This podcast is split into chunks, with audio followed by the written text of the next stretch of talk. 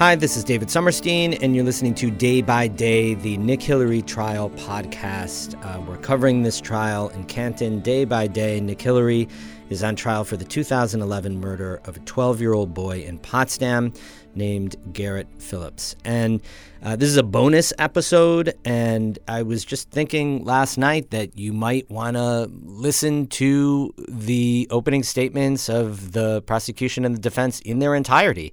So here's what we're going to do I'm just going to lay them out there. Uh, there are times when there's some silence, there's some times when uh, they're showing video.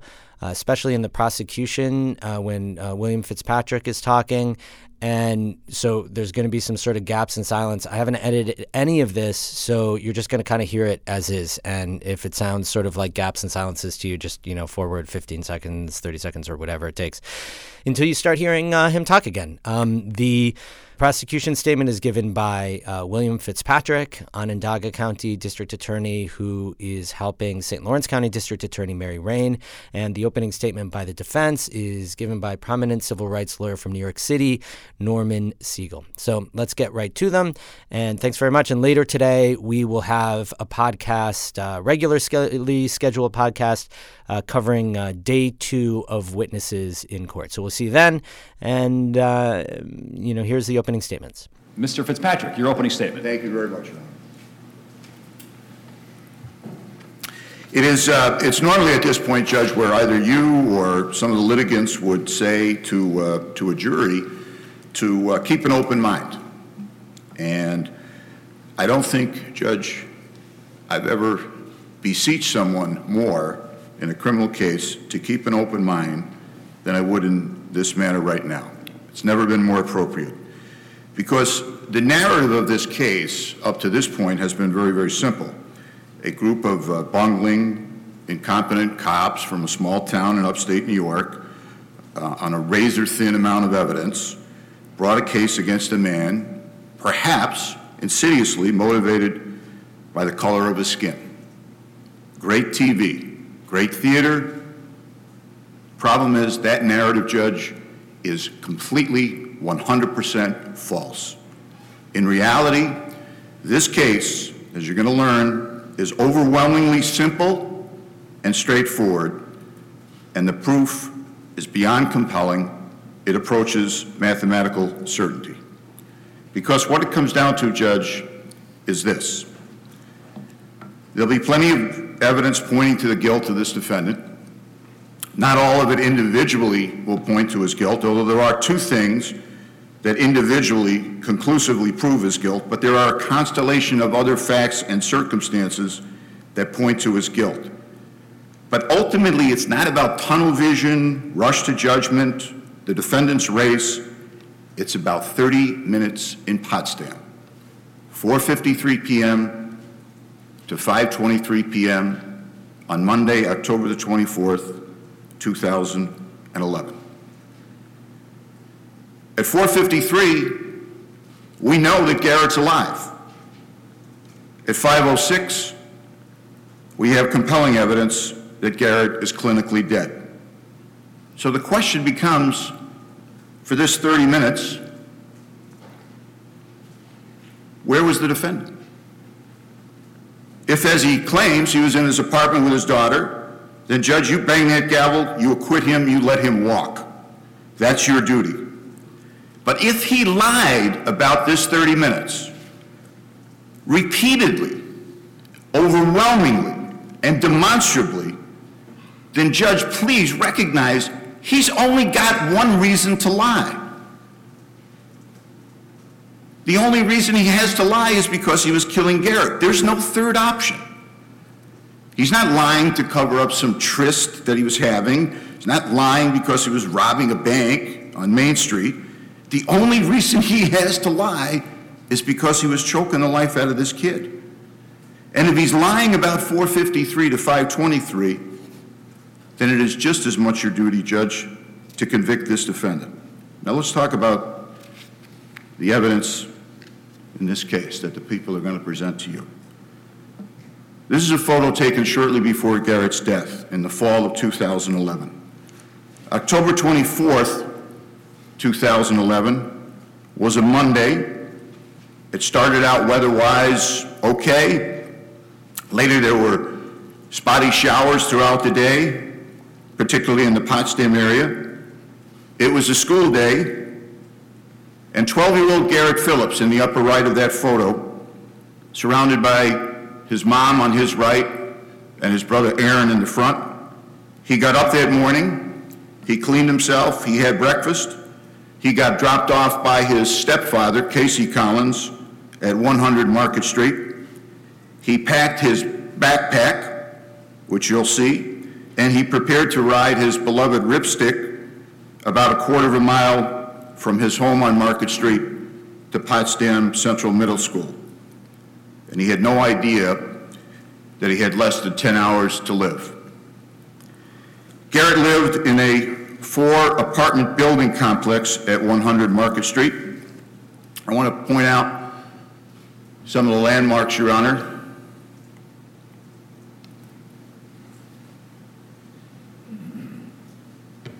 In this, I don't couple square mile, is basically every address that's important in this case. And I apologize uh, to counsel for my back, I'll try to maybe my over here. It's okay, yes. This is a high school judge. This is Leroy. It runs north to the top, south to the bottom. This is the field where the varsity was playing on October 24th. Just out of view over here is the middle school and the grammar school where Garrett was. Four tenths of a mile in a line as straight as an arrow is 118 Leroy Street. It's just up here, Judge. That's a direct shot from the parking lot of the school to 118 Leroy. If you were to come in this direction, which would be to the west, you'd be adding about a half a mile to a mile through your route. 100 Market Street, Judge, is right here. It's a quarter of a mile from that apartment building, past the hospital, right up to the school. There's also some addresses over here on Garden Street, where the defendant's assistant coach had an apartment, right here in this building with the red roof.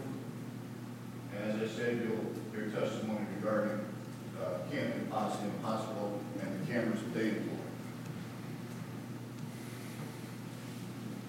That gives you a- another view, Judge, with the streets labeled. Some of the streets that will be of importance, as I said, are Leroy, Market, and certainly Grove, Garden, and Cottage. Garrett lived at uh, 100 Market. He lived with his mom, Tandy, and his then seven-year-old brother, Aaron. Garrett's dad passed away when Garrett was two. He died from a brain aneurysm. He was raised by Tandy. Uh, John Jones and Casey Collins were two men who played an important part in his upbringing. The defendant, Oral Nick Hillary, was a soccer player, I believe sometime in the 90s at St. Lawrence University. He was very successful there, he was very good, and he eventually returned to the Potsdam area to become head coach of the soccer team at Clarkson University. He frequented a local bar called Tons, which is in Potsdam, and Tandy bartended there on occasion. And sometime in 2010, as fate would have it, a relationship developed between uh, Tandy and the defendant. Uh, Eventually, that relationship became intimate. They were lovers. And in October 2010, in circumstances that Tandy will, des- will describe, Tandy and her two boys and the defendant and his daughter, Shauna Kay, eventually moved in together at 118 Leroy Street. That's the place I pointed out a few moments ago, Judge, a straight shot from the school. The apartment is called Meadow East Apartments. You know, the living conditions weren't great. It wasn't really designed for uh, three children and, and two adults, but nevertheless, they made a go of it. And life went on.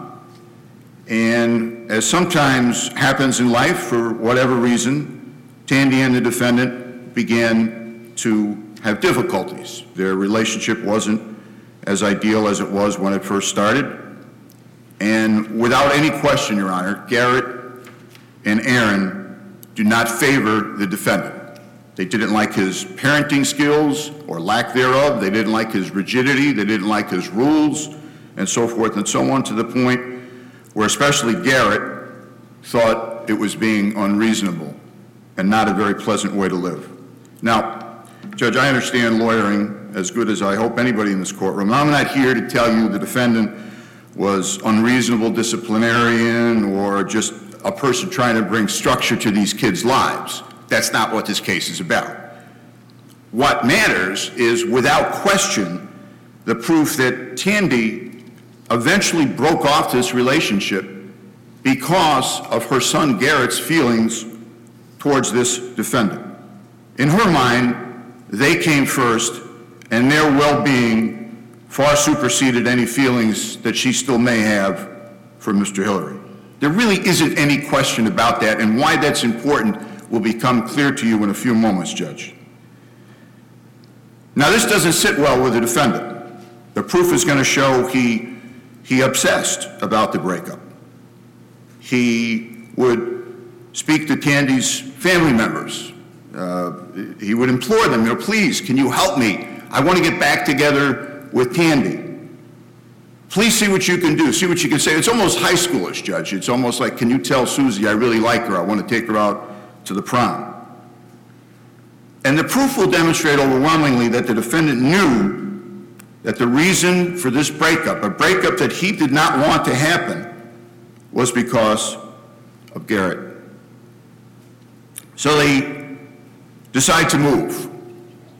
Tandy has a conversation with her two boys. Other things happen. And in August 2011, Tandy, Garrett, and Aaron, they move in together at 100 Market Street.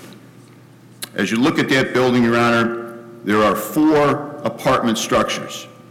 If I start lower left, and that's, a, that's one set of apartments, the, the victim lives in the upper left quadrant of that apartment, and you'll hear from the people that live on the upper right quadrant of that apartment building sometime uh, today or tomorrow. Now, defendant and Tandy still have some type of relationship going on. Maybe I'm too old to understand it, but in, in, in any event, there still is some intimacy between the two of them. and defendant is not accepting this very well. In fact, on occasion, he shows up at 100 Market Street uninvited.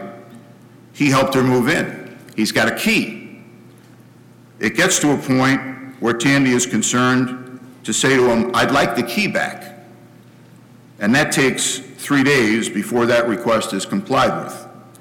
Now, I'm not going to offer you any conclusive proof that defendant kept a copy of that key, but the fact that he once possessed the key is not in dispute.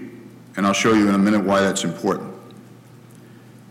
So at 5:08 p.m., Judge, back to October the 24th, 2011, Potsdam PD dispatcher receives a call from a young woman by the name of Marissa Vogel. She's a student. As I said, she lives upstairs at 100 Market with her then fiance, now husband, Sean Hall. She explains to the dispatcher that she heard a noise from apartment four, which would be the victim's apartment. She hoped it was nothing, and she was hesitant to call and get involved, but she was at least concerned enough to bring her concerns to the attention of the police. Basically, what caused her concern was some running noise, then a noise, and then a soft voice crying out, help. That was, in all likelihood, Garrett Phillips' last word on earth. She exits her apartment and she knocks on the door.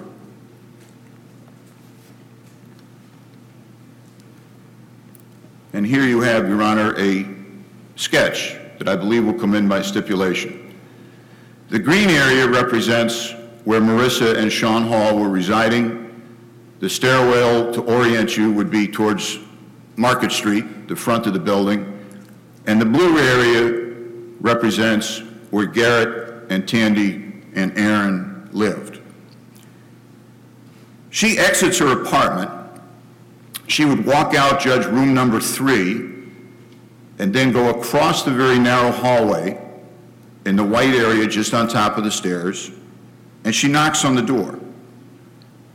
And then she hears footsteps approaching her, and suddenly the deadbolt lock on the door, as best she can determine, is engaged. And then she hears silence. She then goes back into her apartment.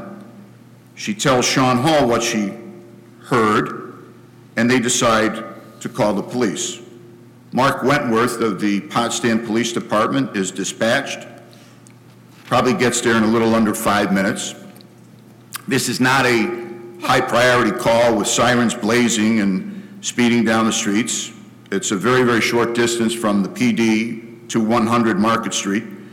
And unfortunately, because of an error in the timekeeping system, it is impossible to say exactly when he got there, although the, we believe the proof will show that he got there at about 4, excuse me, about 514, 515, 516, somewhere in that neighborhood.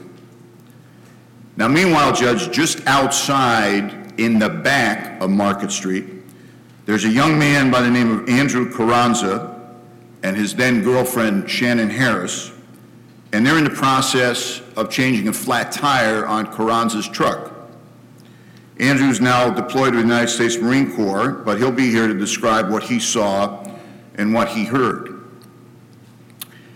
Meanwhile, Wentworth gets there. He goes up the stairs. He thinks he hears footsteps from within the apartment. He knocks on the door and he announces that it's the police, and he's greeted with silence. Now, he's standing exactly where Marissa Vogel was standing. If you walk up those stairs, Judge, immediately in front of you is a door. As it turns out, that door actually isn't utilized at all. Now, Wentworth doesn't know that, but he's going to tell you that when he hears noises coming from within the apartment, apartment four, the victim's apartment, that he is oriented to the point where he's hearing noises from his right.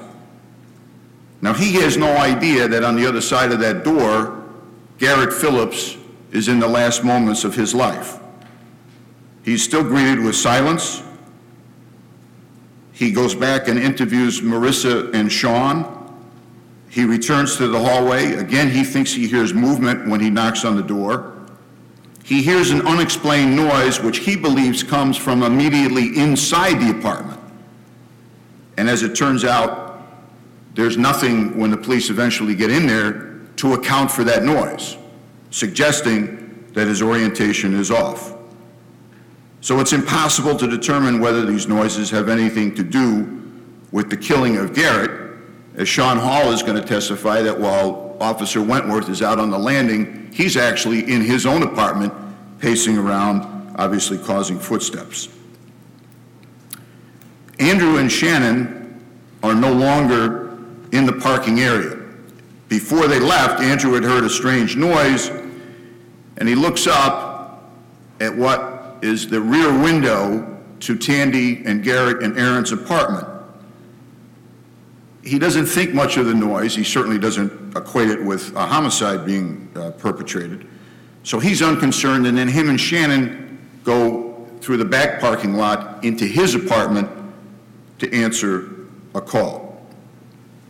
Eventually, the landlord for the apartment gets there. His name is Rick Dumas. And he arrives and he's got a key to the apartment. And almost immediately upon entering the apartment, to their horror, they discover that lying just inside of bedroom number one, in a prone position, is Garrett Phillips. Now, it is uh, not my style to hide bad news. The bad news is that errors are made at that point. Despite obvious indications that this is perhaps a homicide, the police don't treat it as such. Now, Garrett has obvious marks on his body. The physical condition of the apartment suggests a struggle. He has marks on his face. He has marks on his ear, his neck. He has rug burns on his legs. His ripstick, phone, and backpack are all in the apartment. Now, that would suggest, Judge, that he had time to get back into the apartment and place his ripstick in its proper place, take off his backpack, and at some point put his phone on the kitchen counter. Now, only in the most hyper-technical sense at this point is Garrett still alive, because he's clearly in extremis and he's not communicative. Emergency measures, as you might imagine, are taken to try to save his life, and then sadly, speculation begins to run rampant. Well, geez, his dad died of a brain aneurysm, maybe he did too. Or maybe, uh, maybe some kids were horsing around, or maybe something weird happened like that. And then, as the police continue further on into the apartment, they discover something strange in what I'll call the storage room in the back. There is a window that clearly has been pushed out.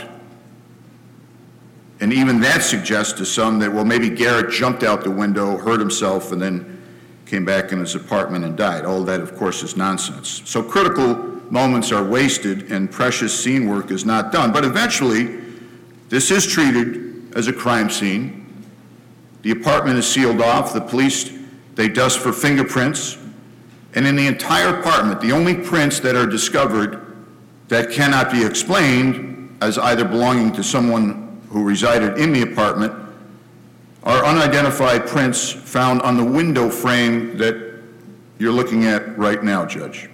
They're not the defendants, they're not Tandy's, they're not Aaron's, they're not Garrett's, they're not people that were checked, they're not in uh, the, the state's AFIS system. We don't know how they're, long they're there, but to, or to whom they belong.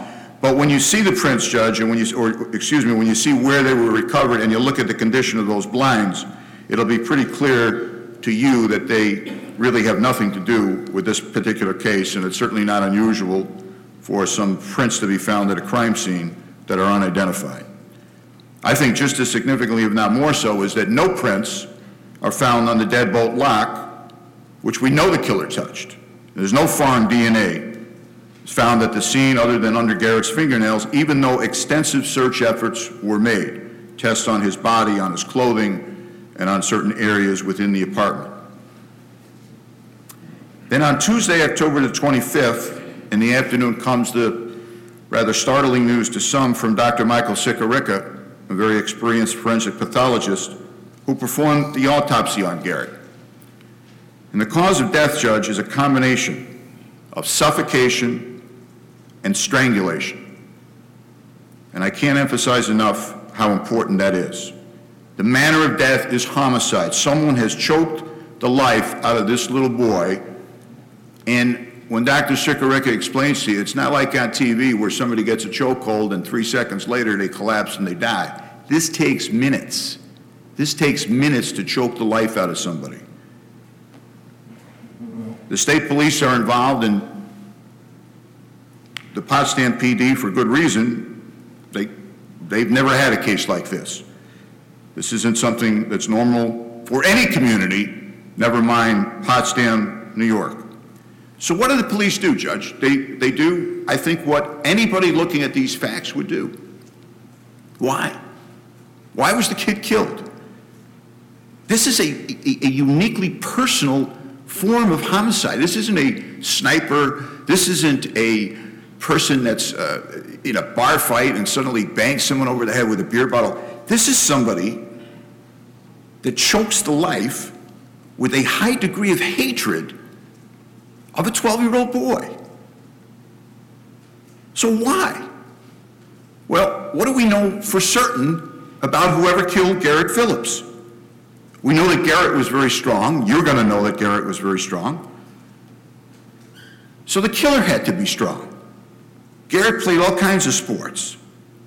And he only got to mutter a few sounds. He didn't scream out, Who are you? He screamed out, Help. We know that the killer judge was athletic.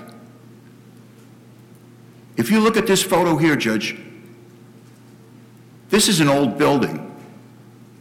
And the killer jumped out of the building that's on the top left of this photo. That's about 18 feet to the ground, undoubtedly buttressed by stopping on the way to that, to that shed there. This is somebody that is athletic. What else do we know? Well, we know the person didn't break into the apartment. No one jimmied the lock. No one broke the, the door jamb. And, and, and quite frankly, Your Honor, when you see the interior of the apartment, this is not a burglary. You could box up everything in apartment four at 100 Market Street, and you couldn't fence it for 100 bucks. This is not a burglary at 5 o'clock in the afternoon. There's no evidence that it's a sex offender. Garrett is fully clothed. There's no effort to disrobe him. The rape kit that was done on his body came back completely negative. And fifth and lastly, Judge, this is not a chance encounter. You're going to know exactly where Garrett was from 4:30 to that 508 phone call by Marissa Vogel. And you're going to see that the window to this to kill this kid is probably as narrow as 5 minutes. That's it. The person had to have been hunting this little boy. So I don't think it's unreasonable. I don't think you'll think it's unreasonable that the proof is going to show the cops kept saying, why? Who killed the kid? Who had reason to kill this little guy? Was he involved in drugs? Zero evidence of that in the trial, Your Honor. Was he a bully? Not only was he not a bully, but the evidence is going to show he's one of the most popular kids in school. He was handsome, friendly, he was mischievous, sports oriented. Teachers liked him, students liked him, girls liked him, his teammates liked him. His little brother loved him. His mother adored him. Casey Collins loved him. John Jones loved him. So who? Was this tunnel vision? Was this the rush to judgment that the narrative suggests? Do we have to pin it on somebody? Nonsense. So on Monday night, cops do what they do. They began to interview family members. They talked to people at the hospital where Garrett was pronounced.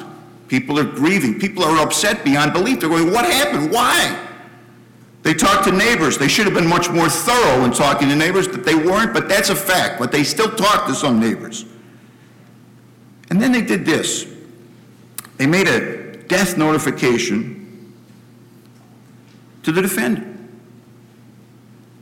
Somebody involved in this kid's life. So they call him up. And it's one step in a constellation of events and facts that inexorably point to this guy's guilt. No one saw anyone jump from Garrett's window. No one had a conversation with someone who said, I killed Garrett Phillips. This is a case, Your Honor, of multiple facts and circumstances that point to the guilt of one person. So they call him.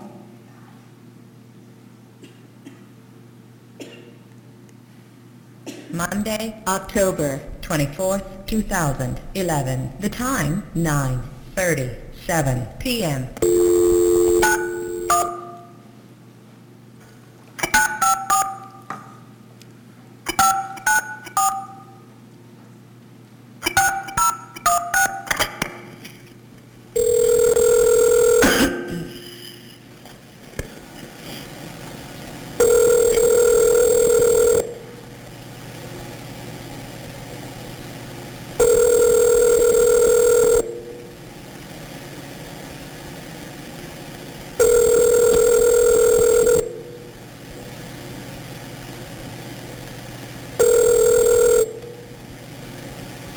Hello? Oh, is Mr. Hillary there, please?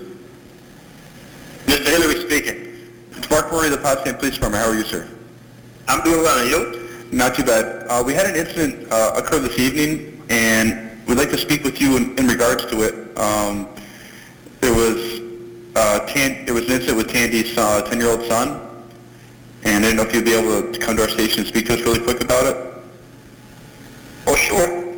Okay. I'll definitely have my, uh, my assistant bring me down. All right. Thank you very much. Okay. Thank you. Bye.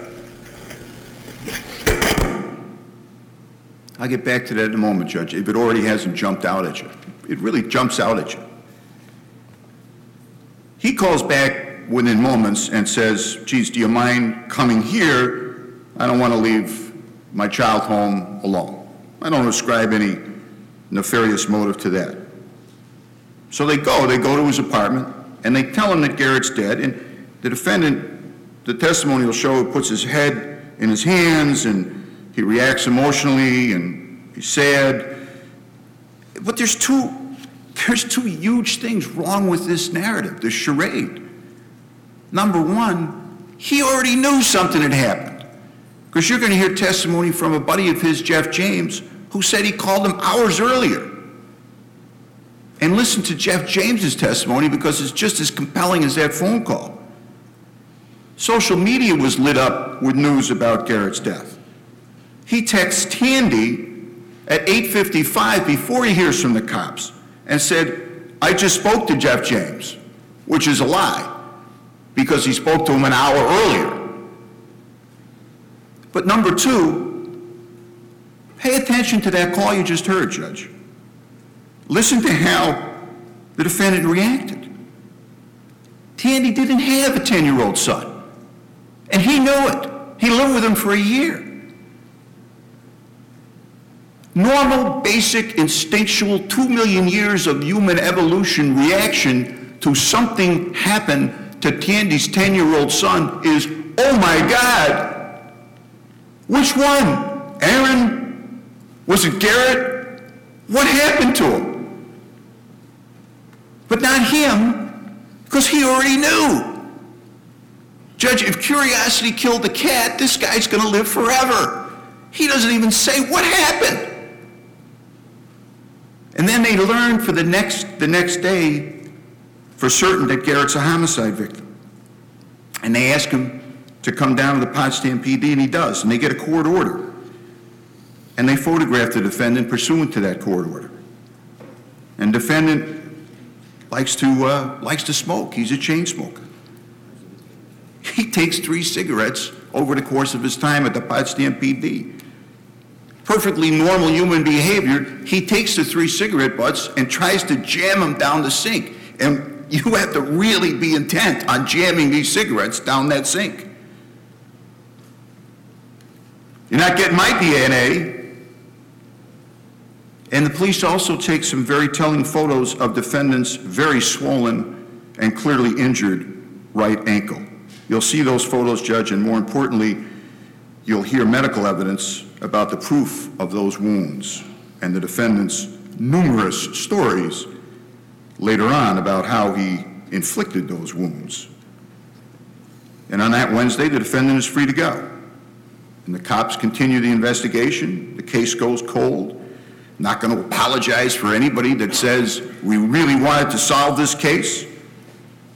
But at that point in this narrative, they've got one person with a motive, one person who at one time possessed a key and who knew Garrett and who knew Market Street, one play, person who play acted his reaction to Garrett's death, one person who defied common sense by not asking a single question about which son or what happened, and one person who had recently injured his ankle. But no arrest is made. The cops keep working the case. And then, Your Honor, something happens which I will affectionately refer to as the gift that keeps on giving. Oral Nick Hillary sues the Potsdam Police Department.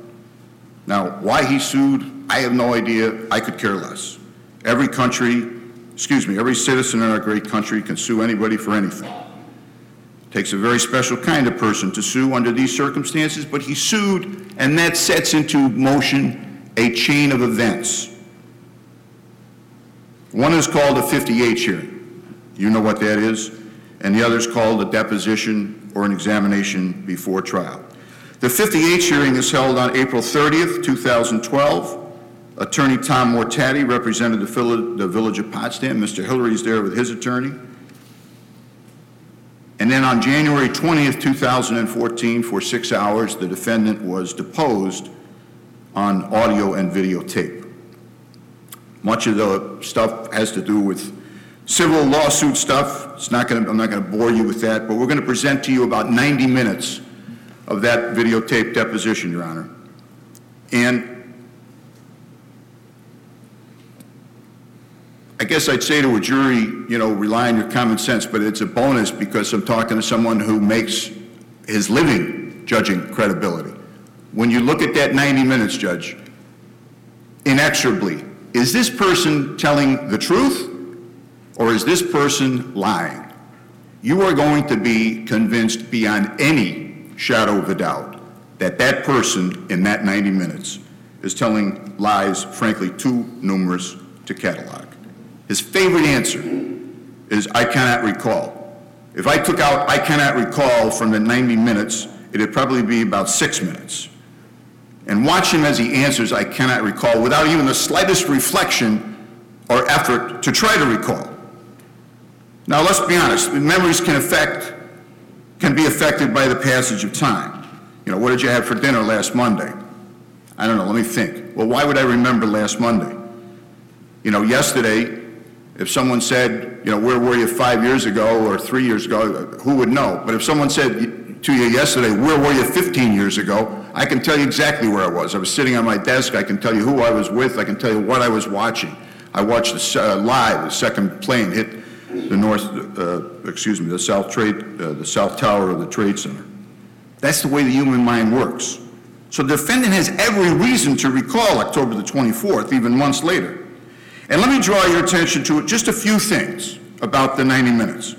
Number one, defendant is utterly clueless as to why he and Tandy broke up. He doesn't even know who broke up with whom. It is a mystery to him like the Gordian knot. He has no idea why the two of them broke up.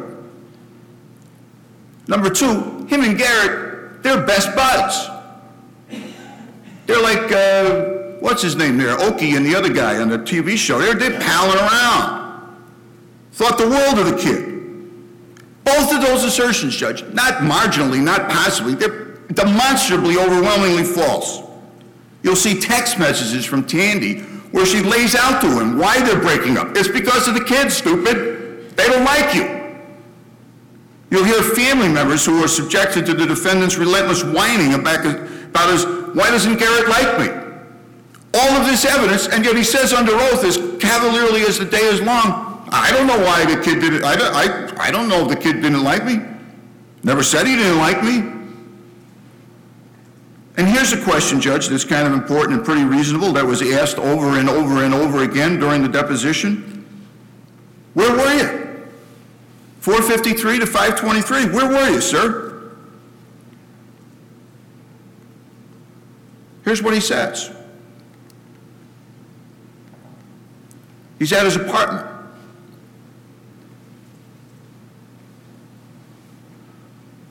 His daughter's at school. There's a torrential downpour. His daughter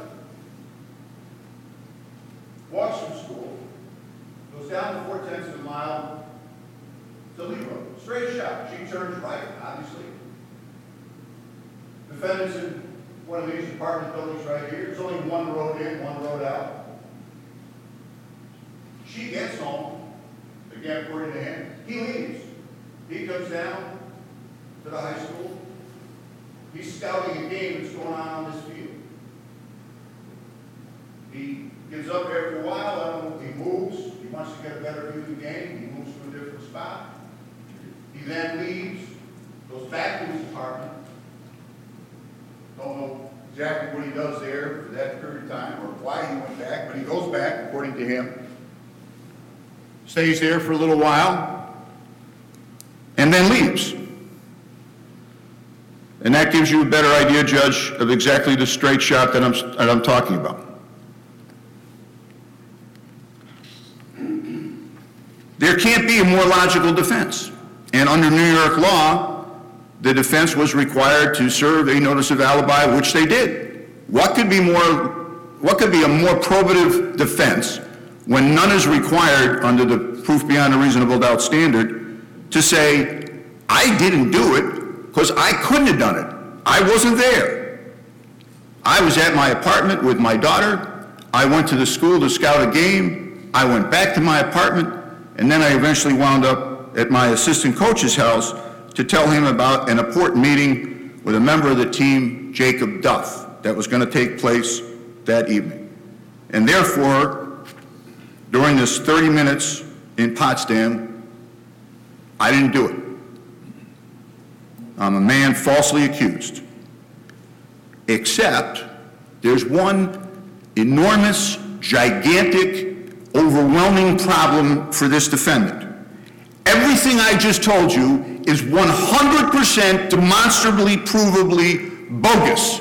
As bogus as a $3 bill. Every word of it. Because by his own admission during his deposition, Mr. Hillary didn't know about the people's most important witness that you're looking at right now, Your Honor. I've been in front of juries many times, in front of judges many times. I apologize. I say, I'm sorry, we had to make a deal with this guy. He was a paid informant. Uh, we're reducing his sentence. Uh, this person was a jilted lover and is now here to uh, exact his or her revenge. No, no apologies. That's the most important witness in this case. A neutral camera sitting on top of a school. And just like Hillary's deposition, again, Judge, there's a constellation of facts that independently don't prove his guilt, but the deposition proves his guilt, and this camera proves his guilt. Because, let me show you what you will see during the course of this trial. To orient you, Your Honor, you're looking an aerial view of the school parking lot. There are one, two, and three are school cameras. They are pointed north. Number four, I'll call the concession stand camera. Just above the concession stand with that blue roof is the field that the defendant was supposedly scouting a game being played on. Five, six, and seven are cameras related to Canton Potsdam Hospital, which are across the street. Let's examine, Your Honor, in the next couple of minutes, six critical areas that prove beyond any shadow of a doubt that this defendant killed Garrett Phillips.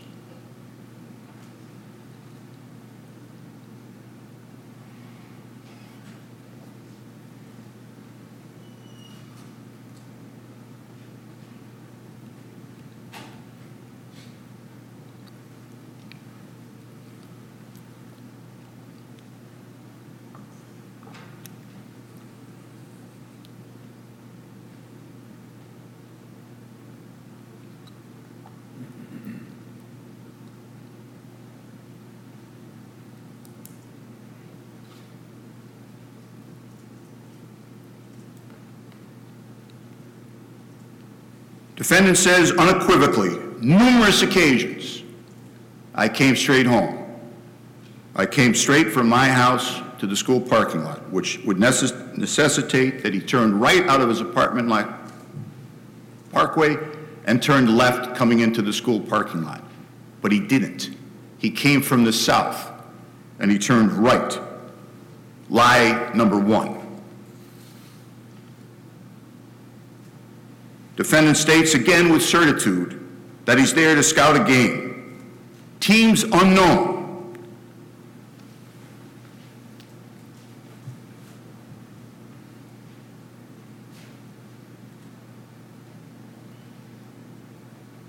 Real time, Your Honor. 448. This camera is off by one hour because of daylight savings time. The other camera is correct. The defendant is sitting right there in that Honda CRV, and he's scouting a game that's occurring over here in this field. He obviously has x-ray vision to see through this school bus and that concession stand. There isn't a worse spot in that parking lot to look at that game. Because he didn't know when he gave his deposition that he had been filmed.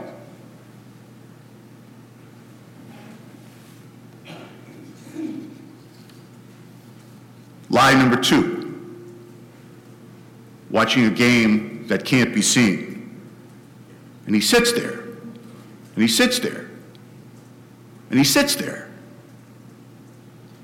At one point, he actually says, I can't remember if I saw Garrett Phillips. And then he gets back on point and says, no, no, I, I'm sure I didn't see him. Gary, at this point, Your Honor, is off to the right, playing basketball with a buddy. He's going to be chased out momentarily. He got a phone call from his mom to get home. The school janitor, Dale Kingsley, is going to tell him he can't be there unsupervised playing, so he has to leave. And he gets on his ripstick. I may call it, Your Honor, erroneously a, a skateboard. It's a, you won't see it because we no longer have it. But he gets on his ripstick and he leaves and he will be coming in a westerly direction from your right. And look at the defendant. The defendant is still sitting there. Watching a game he can't see. And the area in front of him, Your Honor, is as flat as this courtroom floor. And suddenly, he begins to move. Why? What's changed?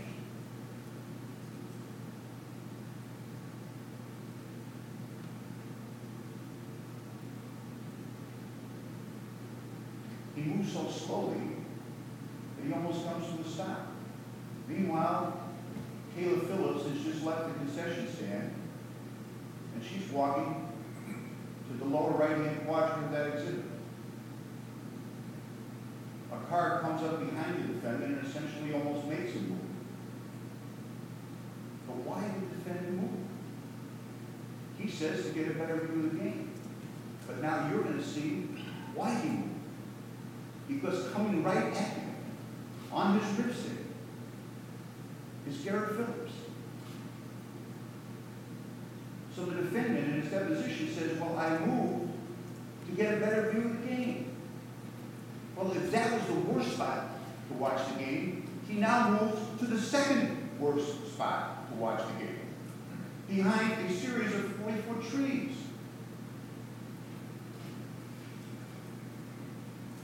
Garrett stops and talks to his cousin for just a second, mooches a couple of pieces of popcorn from her that she had just bought. She leaves him, and Garrett continues on on his ripstick.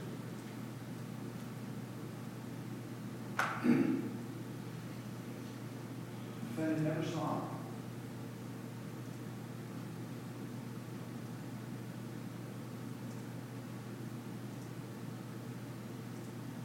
Little guy on his way home.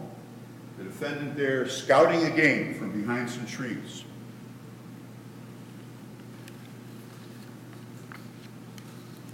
Lie number four, that he never saw him.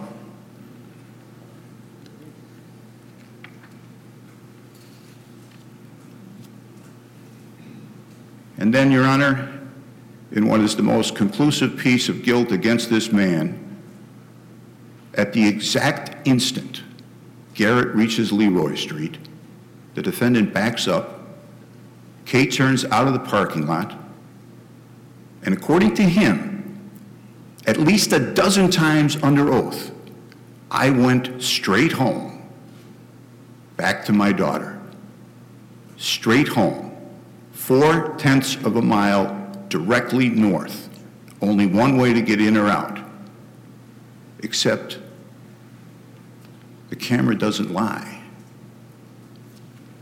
Mr. Hillary doesn't turn right, he turns left because he's hunting Garrett Phillips. And he doesn't go down Cottage Street in the lower left-hand corner because we don't see his car. But we do see Garrett continue to head down Cottage as he heads home to Market.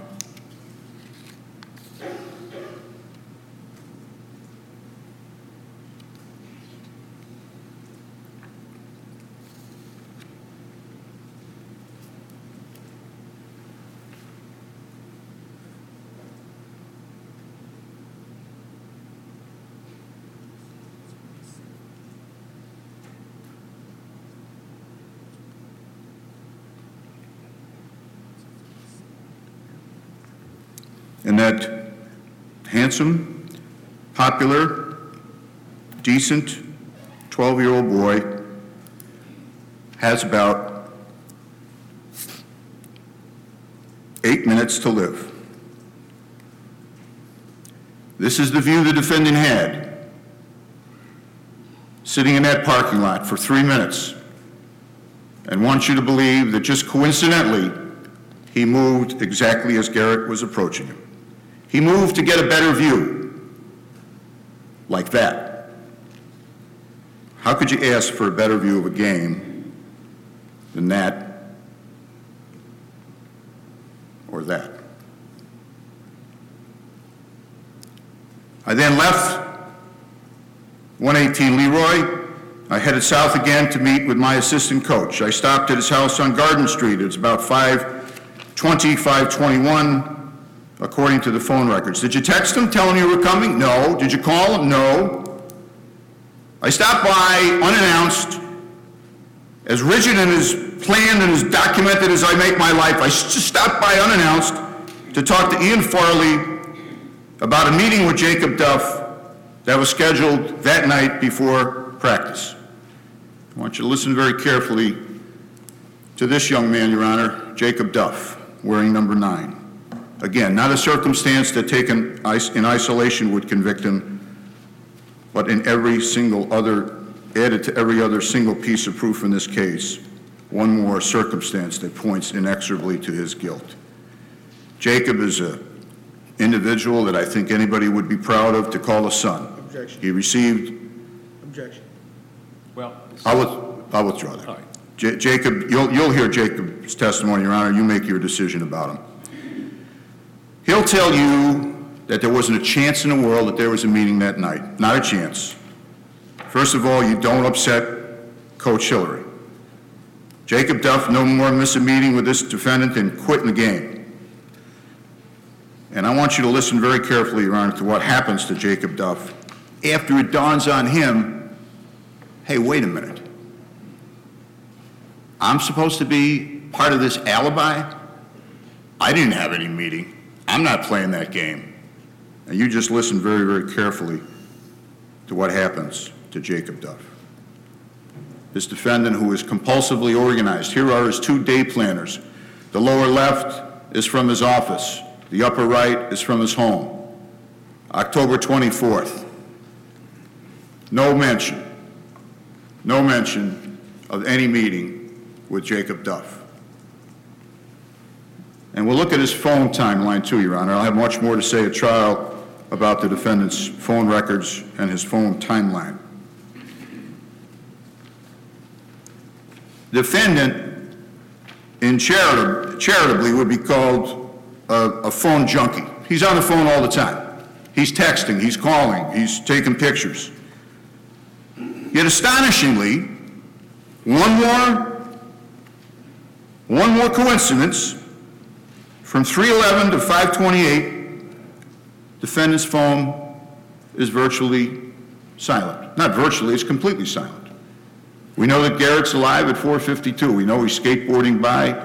He's got a couple of minute skateboard or ripstick ride home. He has time enough to put his stuff away, take his backpack off. And at 5:08 PM, he's already dead. And it took several minutes to kill him.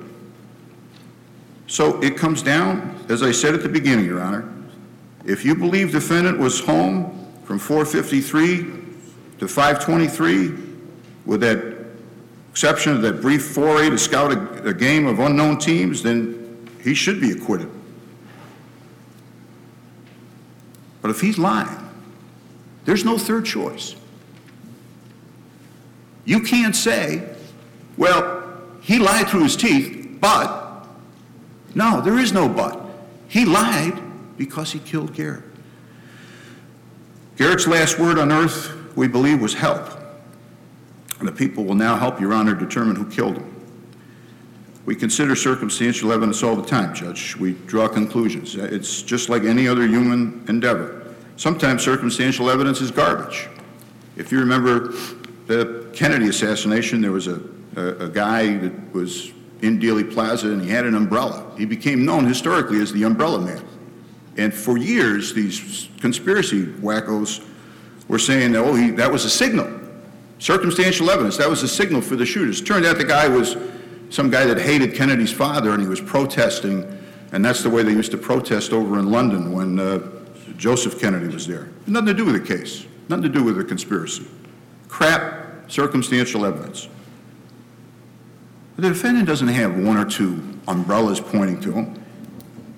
Every single fact in this case points to him.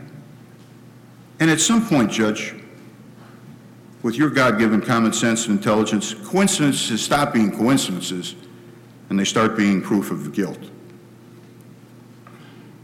I would never want anyone to convict him because you felt sorry for Garrett or because you felt someone had to pay. Convict him because, as Arthur Conan Doyle said, whenever you eliminate the impossible, whatever remains, however improbable, must be true.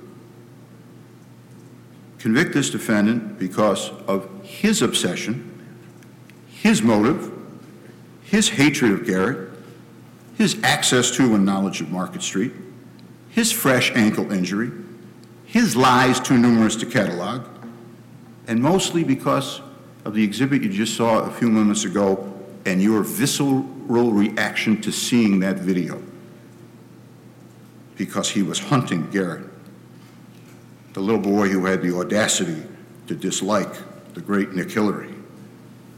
The evidence, Your Honor, is beyond compelling. It approaches certainty. The many names that have been labeled on this defendant are the innocent man, the wrongfully accused, I want you to label him for exactly what he is the murderer of a helpless 12 year old boy because he couldn't stand the fact that he caused the breakup with Tandy. Thank you, Mr. Fitzpatrick. In grief, and there is sorrow. And with that pain and sorrow, there is naturally a cry for justice a cry for someone to be held accountable. But it must be the right person. Nick Hillary is not the right person.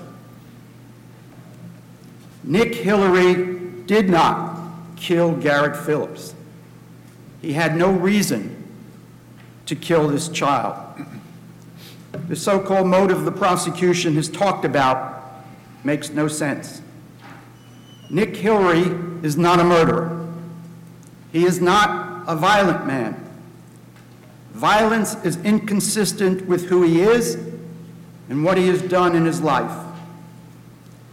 Your Honor, you will hear Mr. Hillary was a soccer coach for many years, that he coached and mentored young kids for many years, that he worked with and taught and trained young kids. He is the father of five children. You'll learn about Nick Hillary during this trial. The man, the father, the soccer player at St. Lawrence, and the soccer coach at Clarkson. Bob Durocher, the St. Lawrence soccer coach, for a quarter of a century, from 1990 to 2015, has known Nick for 20 years. He was Nick's coach when Nick played soccer at St. Lawrence, and Nick's boss when Nick was an assistant coach at St. Lawrence. Mr. Durocher will tell you that Nick is a big family guy. And Nick is firm with kids, but fair. Mr. Durocher will also tell you that Nick is a calm and composed guy which made him a great team captain in 1999 when he led the St. Lawrence soccer team to win the NCAA Division III national championship. Mr. Durocher will tell you that Nick has a reputation for nonviolence. The prosecution, as you know, has the burden of proving its case beyond a reasonable doubt proof beyond a reasonable doubt, and the presumption of innocence are the cornerstones of our criminal justice system. The prosecution just told you what they hope to prove. But what evidence do they have? Not one of the people who will walk through the doors of this courtroom and sit in that chair will say, I saw Nick Hillary kill Garrett Phillips. And why? Because it didn't happen. No one will come into this courtroom and say, I saw Nick Hillary sneak into the home of this child before he was killed. And why? Because it didn't happen. And no one, absolutely no one, will come into this courtroom and say to you, Your Honor, I saw Nick Hillary run out of Garrett Phillips' home after he was killed. Why? Because it didn't happen. The prosecution has no eyewitnesses to this awful tragedy. There's no one who will credibly say, I saw Nick Hillary in the vicinity of 100 Market Street around 5 to 5:15 that Monday, October 24. The evidence will show that it was rush hour. There were plenty of cars on Market Street. But still, no driver, no homeowner, no pedestrian, no one can credibly say, I saw an African American man entering or leaving 100 Market Street when this crime took place. This is true, Your Honor, even though the state police and the Potsdam police knocked on practically every single door and spoke to practically everyone in the neighborhood. No one can credibly say they saw an African American male around that neighborhood. And Nick Hillary, he has and had a reason to be in that high school parking lot that afternoon. The prosecution wants you to jump to the conclusion that because Nick was in that parking lot, he killed Garrett Phillips. But the fact that Nick was in the parking lot does not, does not prove that he killed Garrett Phillips. There is no fingerprint evidence connecting Nick Hillary to this crime. There is no hair or fiber evidence connecting Nick Hillary to this crime. There is no video showing him approaching or going into 100 Market Street. No video showing him coming out of 100 Market Street. On October 24, 2011, the very day that Garrett Phillips was killed, the police zeroed in on Nick Hillary as the suspect. At about 9:44 that evening, Lieutenant Murray called Nick Hillary less than three hours after Garrett was declared dead and asked him to come into the police station. Well, the evidence will show that no one else, no one else was asked to come into the police station that night. And you will hear that the very next day, by 7:30 a.m. in the morning, when no evidence had been gathered, the police had strong feelings about one person. And later that morning, you hear when the chief of police said in a recorded phone call, quote, we have a strong suspect. On October 24, Nick Hillary was determined to be the suspect, the person of interest.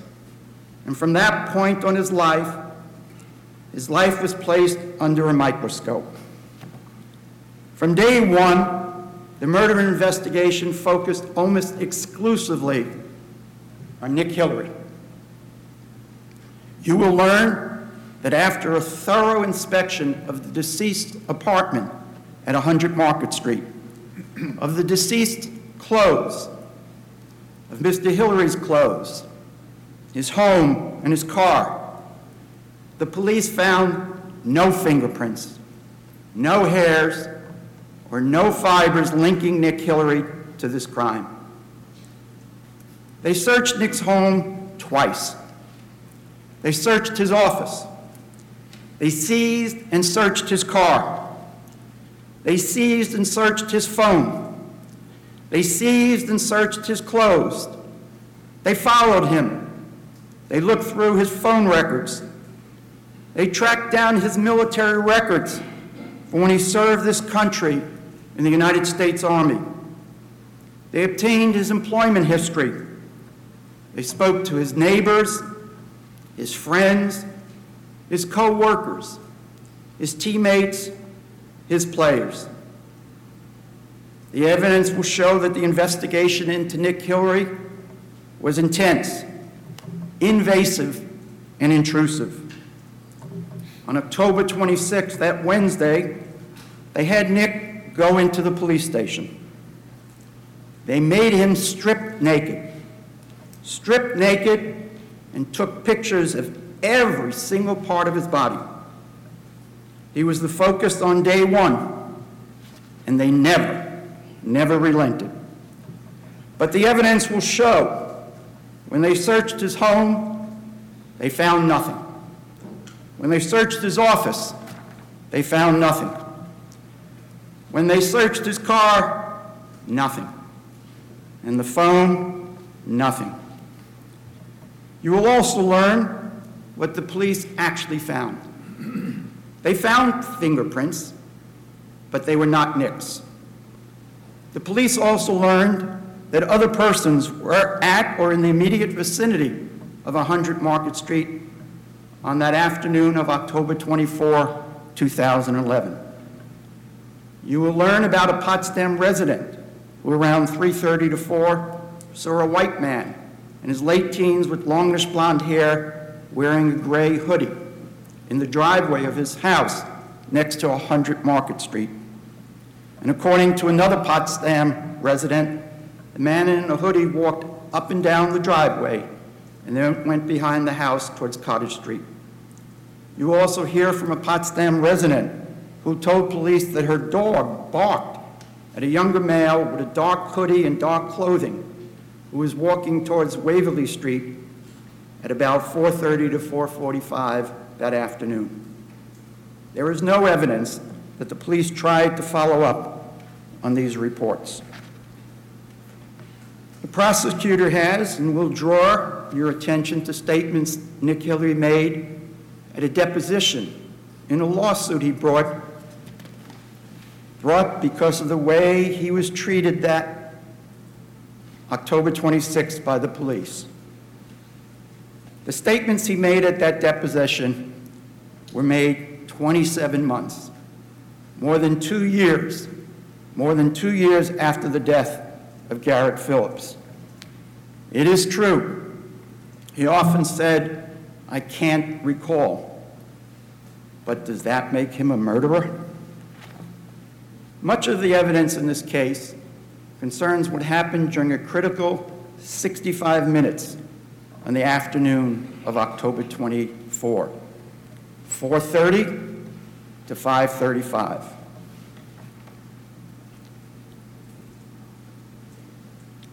Nick's daughter, Shauna Kay, got home from her soccer practice around 4:30.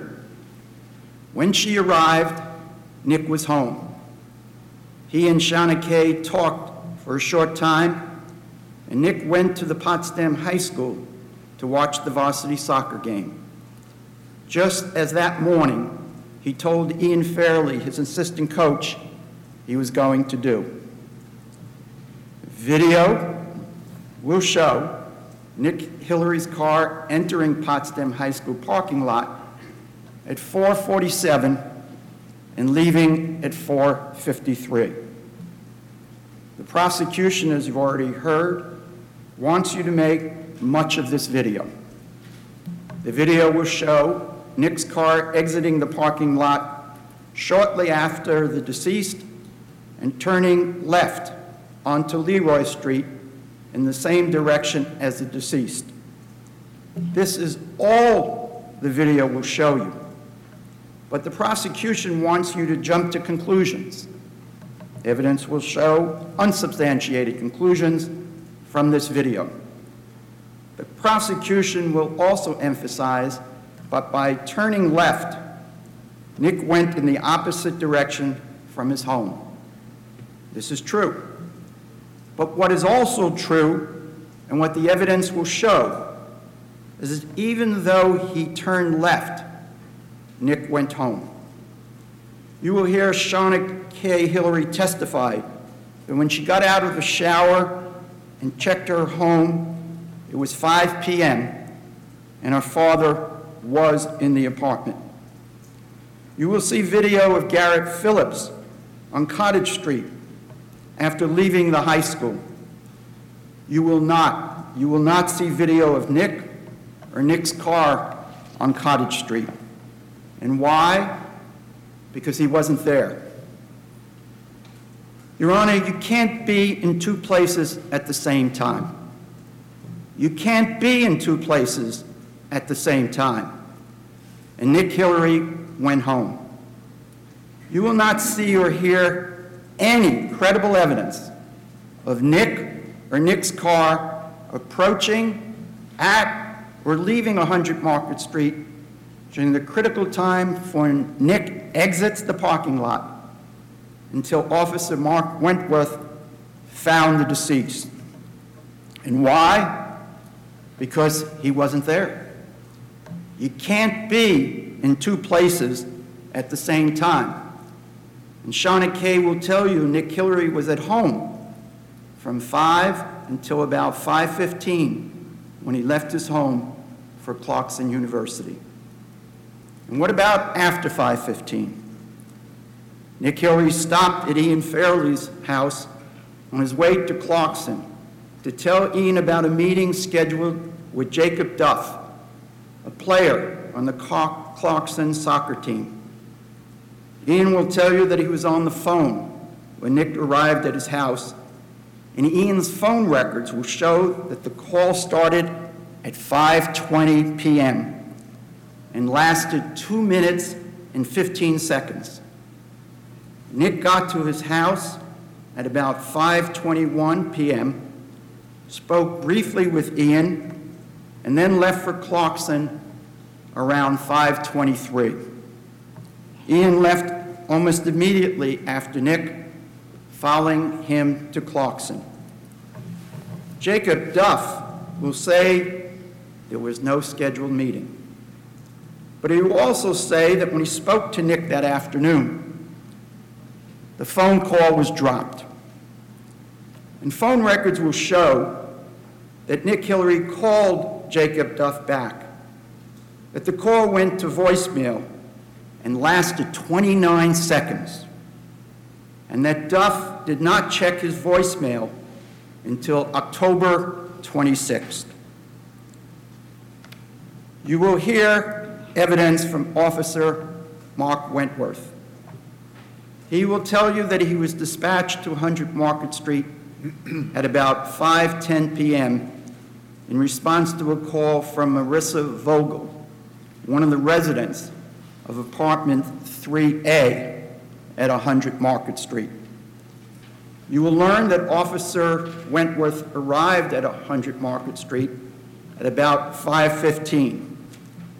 Then he knocked on the door of apartment 4A, Tandy Cyrus's apartment, but there was no answer. It was after 5:15 when Officer Wentworth heard not that he thinks he heard, but that he heard what sounded like someone start to walk around in the apartment. At about 5:22, Officer Wentworth then told his dispatcher to get in touch with the manager, Richard Dumas.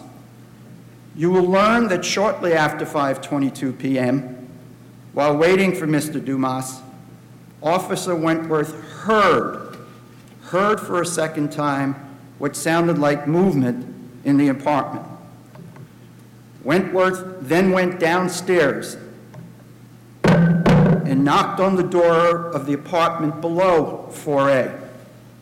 The residents had not heard anything unusual. Wentworth returned to apartment 4A and knocked again. He again heard what sounded like movement inside the apartment. It was now some minutes after 522. Once Mr. Dumas arrived with the key to apartment 4A, Officer Wentworth and Mr. Dumas entered apartment 4A and at about 5:35 found the deceased unconscious on the bedroom floor. Your Honor, I remind you again, you can't be in two places at the same time.